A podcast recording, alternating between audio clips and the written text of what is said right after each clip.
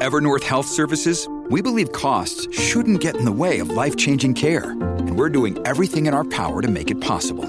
Behavioral health solutions that also keep your projections at their best? It's possible. Pharmacy benefits that benefit your bottom line? It's possible. Complex specialty care that cares about your ROI? It's possible. Because we're already doing it. All while saving businesses billions. That's Wonder made possible. Learn more at evernorth.com/wonder.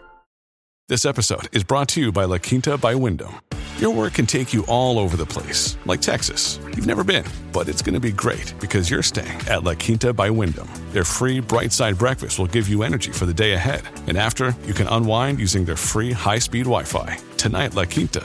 Tomorrow, you shine. Book your stay today at lq.com. Dan Gilbert plans thousands of homes on some land where he once promised Cleveland to build a gleaming new casino. A seismic shift is coming to the local radio landscape, with NPR News leaving its longtime home at IdeaStream's WCPN radio station to be exclusively broadcast on WKSU, which will now be operated by IdeaStream. And Cuyahoga County Executive Armond Budish issues a non binding advisory that people wear masks indoors to slow down the coronavirus. It's the Wake Up Morning News Briefing from Cleveland.com and the Plain Dealer for Thursday, September the 16th. I'm the editor, Chris Quinn. A real estate company owned by Cleveland Cavaliers owner Dan Gilbert plans to add thousands of homes, offices, and other development along the Cuyahoga River near downtown. The plans for more than 100 acres, which include the Collision Bend area of the river near Tower City and portions of Canal Road, could transform long underused properties near booming neighborhoods in Tremont and Ohio City, as well as downtown itself.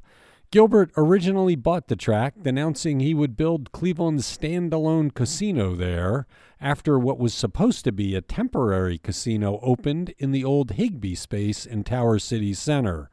But Gilbert reneged on building the standalone casino, leaving Cleveland with a much lesser casino than was promised when Gilbert persuaded voters to approve casino gambling. The Kent State Board of Trustees approved a plan Wednesday to hand over day to day operations of WKSU 89.7 to IdeaStream Public Media, the nonprofit that runs Northeast Ohio's other public radio station, WCPN 90.3. The arrangement represents a seismic shift in the local radio landscape, but stay tuned, it's a little confusing. Beginning in 2022, WKSU will become the sole NPR station in Northeast Ohio, with its journalistic efforts powered by the work of the newly combined newsroom in Cleveland.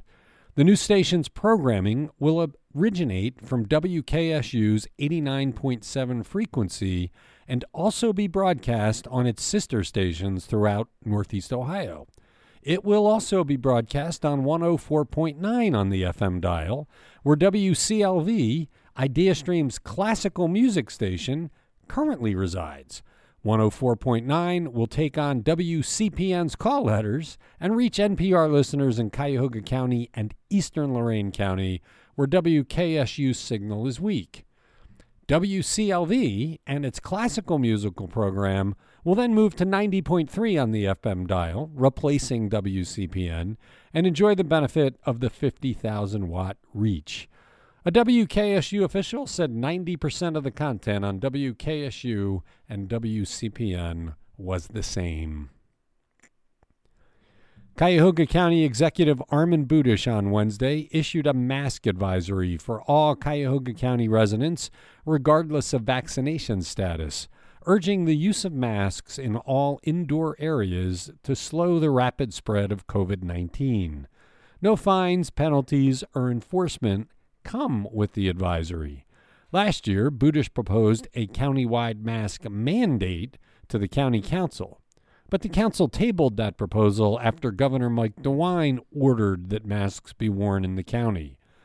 Budish issued the advisory Wednesday in partnership with the Cuyahoga County Board of Health. Drug shortages during the coronavirus pandemic prompted U.S. Senator Sherrod Brown to introduce legislation that would build a more resilient U.S. supply chain for generic medicines by creating a one year emergency supply of key drug ingredients and encouraging domestic companies to make them. The bill would require the Secretary of Health and Human Services to maintain a list of essential generic medicines and build out a domestic supply of the critical ingredients. Brown said most of the active pharmaceutical ingredients used in U.S. drugs are made in China and India because of historic incentives that made it cheaper for companies to operate in other countries. The Cleveland Clinic released an updated economic impact report on Wednesday, saying it contributed $21.6 billion to Ohio's economy in 2019 in large part by employing more people than any other business in the state. That's up from $17.8 billion in 2016. The clinic, along with banks, have been a major driver of Cleveland's shift from an industrial economy to a knowledge based service economy. Nationally, the clinic study claimed a $34.5 billion economic impact. The clinic's report follows one released earlier this year by University Hospitals, which said it contributed $10.3 billion to the economy regionally, in part with 4.4 billion of labor income.